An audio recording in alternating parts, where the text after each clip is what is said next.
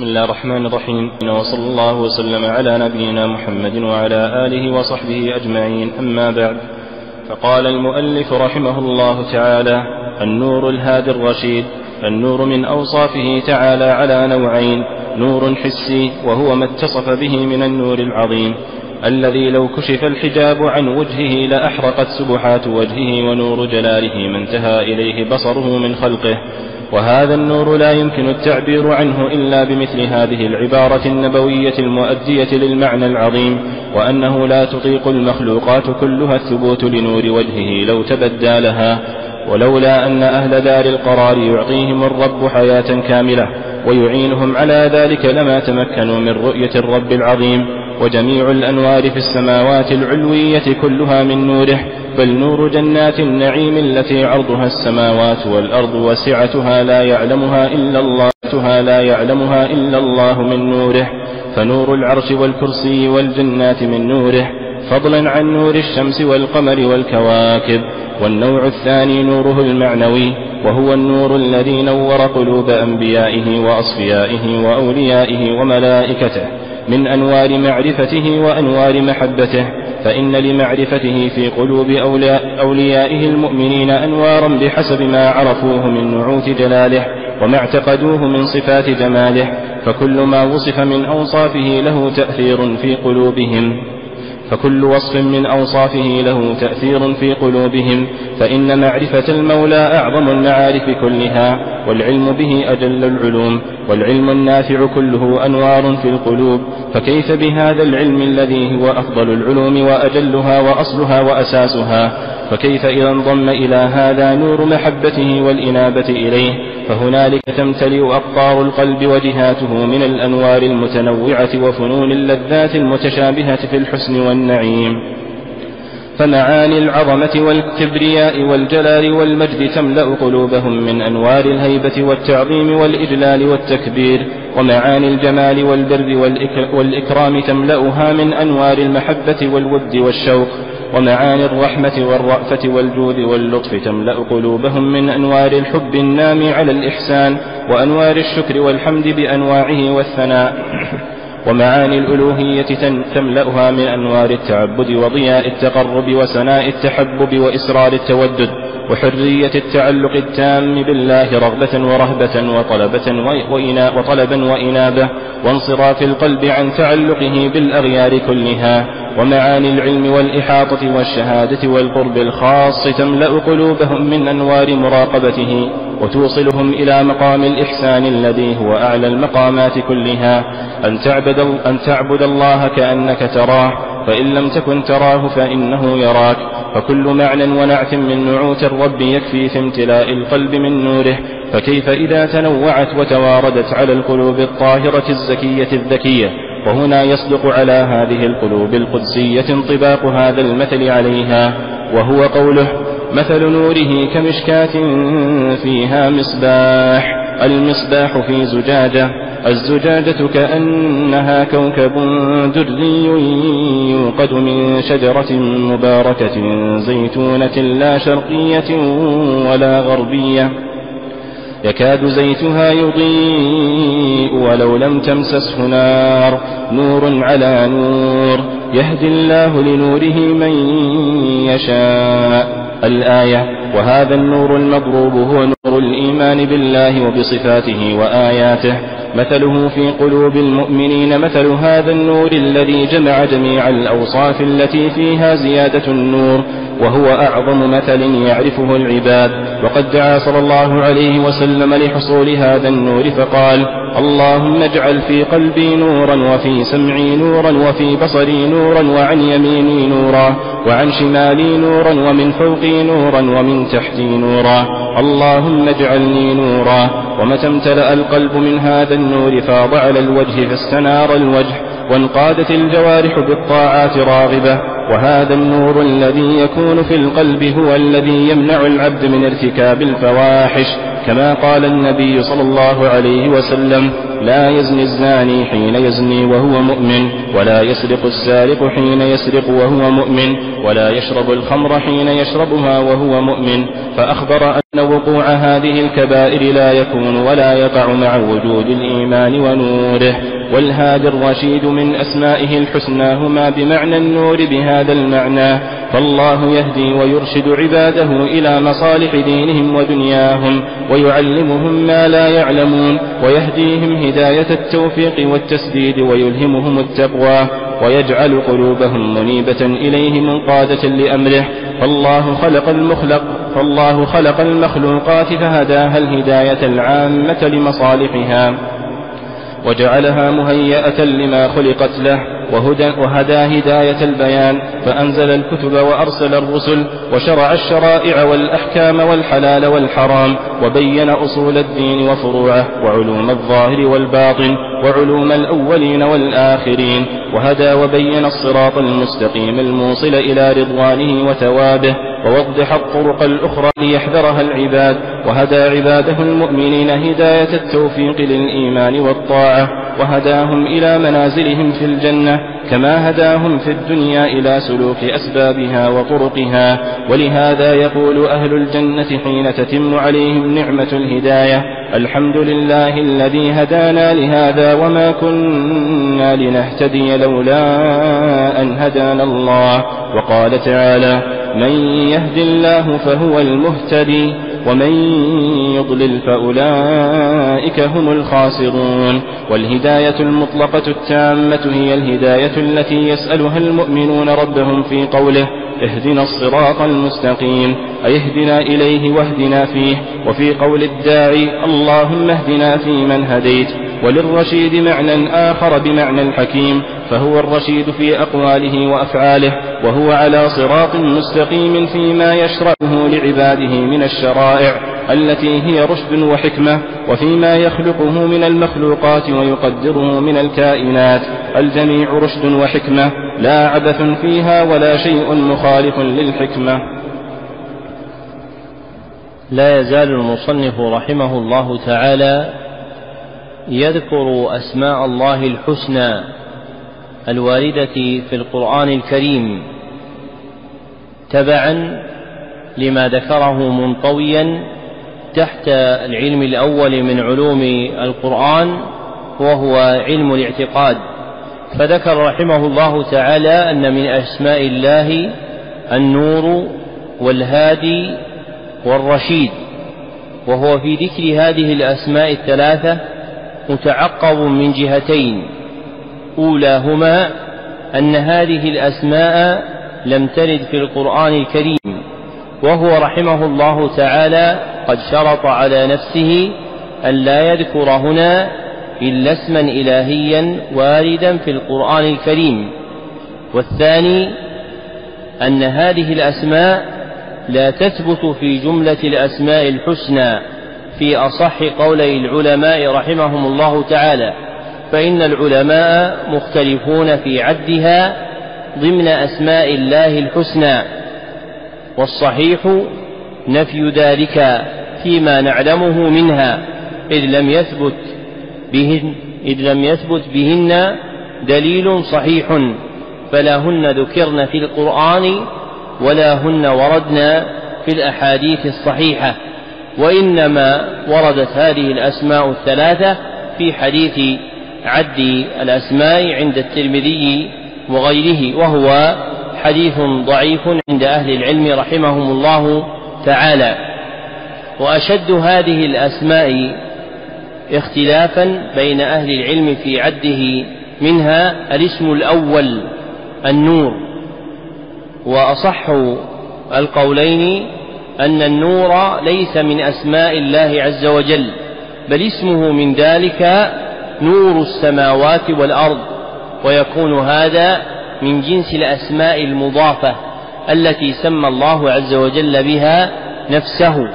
نحو رب العالمين ومالك يوم الدين وذي الجلال والإكرام. فهي أسماء مضافة والأسماء المضافة لا تطلق على الله عز وجل مفردة بل يسمى بها سبحانه وتعالى كما سمى نفسه. فلا يقال النور وإنما يقال نور السماوات والأرض اتباعا لما ثبت به النص خلافا لأبي العباس بن تيمية وتلميذه ابن القيم رحمهم الله تعالى في هذا الاسم. وقد بين المصنف رحمه الله تعالى ما يتعلق باسم النور ببيان ما يتضمنه من صفة الله سبحانه وتعالى فإن أسماء الله عز وجل تتضمن صفاته. فاسم النور يتضمن في أوصافه سبحانه وتعالى نوعين اثنين أولهما نور حسي والثاني نور معنوي والفرق بينهما أن الأول صفة ذات. والثاني صفة فعل. فمن صفات ذاته سبحانه وتعالى أنه نور لا كالأنوار كما ذكر أبو بكر بن العربي رحمه الله تعالى في الكتاب الأسنى في تفسير الأسماء الحسنى وهذا الموضع مما عدل به ابن العربي رحمه الله تعالى عن طريقته في الباب. فأثبت النور صفة ذات لله سبحانه وتعالى فهو عز وجل نور. وقد ذكر المصنف رحمه الله تعالى ما يبين ذلك بقوله الذي لو كشف الحجاب عن وجهه لأحرقت سبحات وجهه أي أنوار وجهه وبهاؤه وضياؤه ما انتهى إليه بصره من خلقه.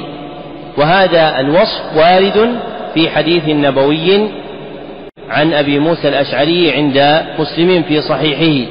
ولذلك قال المصنف وهذا النور لا يمكن التعبير عنه إلا بمثل هذه العبارة النبوية المؤدية للمعنى العظيم وأنه لا تطيق المخلوقات كلها الثبوت وأنه لا تطيق المخلوقات كلها الثبوت لنور وجهه لو تبدى لها. ولولا أن أهل دار القرار يعطيهم الرب حياة كاملة ويعينهم على ذلك لما تمكنوا من رؤية الرب العظيم. ثم ذكر النوع الثاني وهو نوره المعنوي وهو صفة الفعل فقال وهو النور الذي نور قلوب أنبيائه وأصفيائه إلى آخر ما قال أي منور قلوب قلوب أوليائه من الأنبياء وغيرهم. وهذا صفة فعل ويكون تنويرها بما يفتح الله سبحانه وتعالى لهم من معرفته ومحبته فإن معرفة الله سبحانه وتعالى ومحبته والاطلاع على صفات جلاله وجماله تورث في القلب نورا ولذلك صار العلم به سبحانه وتعالى أجل العلوم لجلالة متعلقه وعظم ثمرته. ثم قال بعد ذكر نور المعرفة قال فكيف إذا انضم إلى هذا نور محبته والإنابة إليه أي الرجوع إليه سبحانه وتعالى. ثم ذكر رحمه الله تعالى من المعاني للصفات الإلهية التي تنور بها القلوب مما يرجع إلى ملاحظة عظمة الله وكبريائه وجماله ورحمته وجوده ولطفه إلى آخر ما ذكر رحمه الله تعالى. ثم قال فكل معنى ونعت من نعوت الرب يكفي في امتلاء القلب من نوره فكيف إذا تنوعت وتواردت على القلوب الطاهرة الزكية الذكية؟ فإن العلم بمعاني أسماء الله عز وجل وصفاته مما يمد به نور القلب. فإذا تنوعت هذه الموارد وتكاثرت على القلب نور هذا القلب. ثم قال وهنا يصدق على هذه القلوب القدسية أي المنزهة عن كل ما لا يليق لاشتغالها بمعرفة الله عز وجل وانطباق هذا المثل عليها وهو قوله مثل نوره كمشكاة فيها مصباح إلى آخر الآية. ثم ذكر رحمه الله تعالى أن هذا النور المضروب هو نور الإيمان بالله وبصفاته وآياته. مثله في قلوب المؤمنين مثل هذا النور الذي جمع جميع الأوصاف التي فيها زيادة النور وهو أعظم مثل يعرفه العباد. ثم قال وقد دعا النبي صلى الله عليه وسلم لحصول هذا النور فقال اللهم اجعل في قلبي نورا وفي سمعي نورا وفي بصري نورا إلى آخر ما ذكر. فإن النبي صلى الله عليه وسلم دعا بهذا الدعاء الجامع للإعلام بعظيم أثر ما يجعله الله عز وجل من النور في عبده. وقد ذكر النبي صلى الله عليه وسلم مما يحتاج إلى تنويره أمران اثنان أحدهما موارد العلم ومداخله والآخر الجهات المحيطة بالعبد. فأما الأول فمتعلقه القلب والسمع والبصر فإن الإنسان يرد عليه العلم ويدخل فيه من هذه الموارد الثلاثة القلب والسمع والبصر. وأما الأمر الثاني وهو الجهاد فقد ذكر صلى الله عليه وسلم اليمين والشمال وفوق وتحت وختم صلى الله عليه وسلم ذلك بقوله اللهم اجعلني نورا.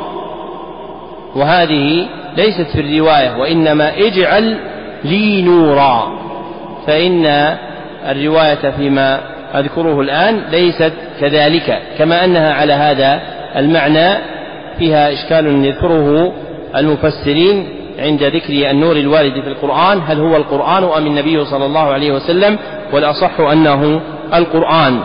ثم قال ومتى امتلأ القلب من هذا النور فاض على الوجه فاستنار الوجه وانقادت الجوارح بالطاعة راغبة.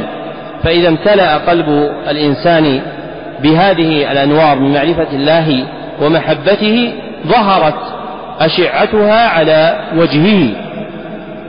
كما قيل للحسن البصري رحمه الله تعالى ما لنا نرى أهل قيام الليل قد استنارت وجوههم. فقال رحمهم الله رحمه الله تعالى إنهم خلوا بالرحمن فألبسهم نورا من نوره. انتهى كلامه رحمه الله تعالى. وكأنه مع ذهاب الظلمة يحصل النور للقلب فلا يزال يتزايد هذا النور حتى يفيض على الوجه. ولأجل هذا جلت صلاة الليل وعظمت وأمر بها النبي صلى الله عليه وسلم إذ إذا خلى الإنسان بربه وأظلم عليه الليل وأسدل ستره كان ذلك أنور لقلبه فإنه لا يكون مشتغلا بمراءاة الناس ولا طالبا مدحهم ولا ثناءهم فيحصل تنوير قلبه. فإذا زاد النور في قلبه امتلأ القلب به ثم فاض ذلك النور على جوارح الإنسان من وجهه ويديه وغيرهما. وربما تزايد هذا النور حتى يخيل للناظر فيه أنه يرى نورا وهذا مذكور في تراجم جماعة من المتقدمين والمتأخرين فإنهم لكمال إقبالهم على ربهم سبحانه وتعالى فاضت هذه الأنوار عليهم حتى صارت غالبة على صورتهم الخلقية الظاهرة. وإذا وجد هذا النور في القلب فإنه يحمل العبد على إتيان الطاعات ويمنعه من ارتكاب المحرمات. فنور الله عز وجل في قلب العبد أعظم واعظ يمنعه من الحرام ويحمله على الطاعة. وفيه قول النبي صلى الله عليه وسلم لا يزني الزاني حين يزني وهو مؤمن ولا يسرق السارق حين يسرق وهو مؤمن ولا يشرب الخمر حين يشربها وهو مؤمن. فأخبر أن وقوع هذه الكبائر لا يكون ولا يقع مع وجود الإيمان ونوره. فإذا امتلأ القلب بالنور أفلح الإنسان وحجز نفسه عن المعاصي وإنما يتسارع الإنسان إلى المعصية لضعف النور الذي يكون في قلبه بظلام المعاصي التي يصيب فيتجرع فيها أكثر وأكثر. ثم ذكر رحمه الله تعالى معنى الهادي والرشيد من أسماء الله سبحانه وتعالى. وأخبر بأن الهادي والرشيد يقعان على هذا المعنى للنور وهو المعنى المعنوي فالله يهدي ويرشد عباده إلى مصالح دنياهم. ثم ذكر رحمه الله تعالى كلاما يتعلق بالهداية المتضمنة للإرشاد مما يرجع إلى الاسمين المذكورين. وحاصل ما ذكره هو رحمه الله تعالى وغيره من أهل العلم أن هداية الله سبحانه وتعالى وإرشاده للخلق على نوعين اثنين. أولهما هداية الحال وثانيهما هداية المآل. فأما النوع الأول وهو هداية الحال فهو ما يكون في الدنيا وهذا ينقسم إلى قسمين.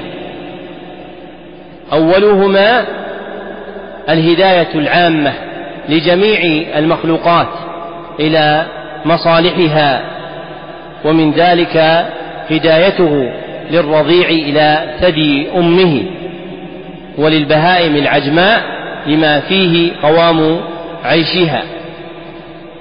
وثانيهما الهداية الخاصة وهي على قسمين أيضا أحدهما هداية البيان والإرشاد والآخر هداية التوفيق والإلهام. وأما النوع الثاني من الهداية وهو هداية المآل فالمراد بها هداية أهل الجنة إلى الجنة وهداية أهل النار إلى النار. فإن الله عز وجل إذا جاز كلا بجزائه هداه إلى مآله. وكل ذلك ثابت بدلائله من القرآن والسنة وبسطه في محله اللائق بإذنه تعالى. ثم ذكر أن الهداية المطلقة التامة هي الهداية التي يسألها المؤمنون ربهم في قوله اهدنا الصراط المستقيم أي اهدنا إليه واهدنا فيه. والفرق بين قوله اهدنا إليه واهدنا فيه أن قوله اهدنا إليه أي إجمالا واهدنا فيه أي تفصيلا. والإنسان محتاج إلى هداية الله عز وجل دوما فهو إن هدي إلى الصراط المستقيم وهو الإسلام إجمالا فإنه محتاج في كل لحظة من لحظاته إلى الهداية في تفاصيل الطريق ودقائقه. ثم قال وفي قول الداعي اللهم اهدنا فيمن هديت.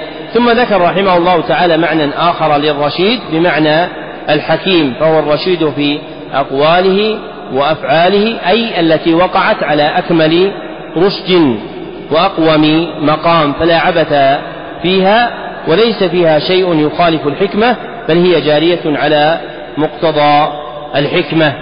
وهذا آخر البيان على هذه الجملة من الكتاب وبالله التوفيق.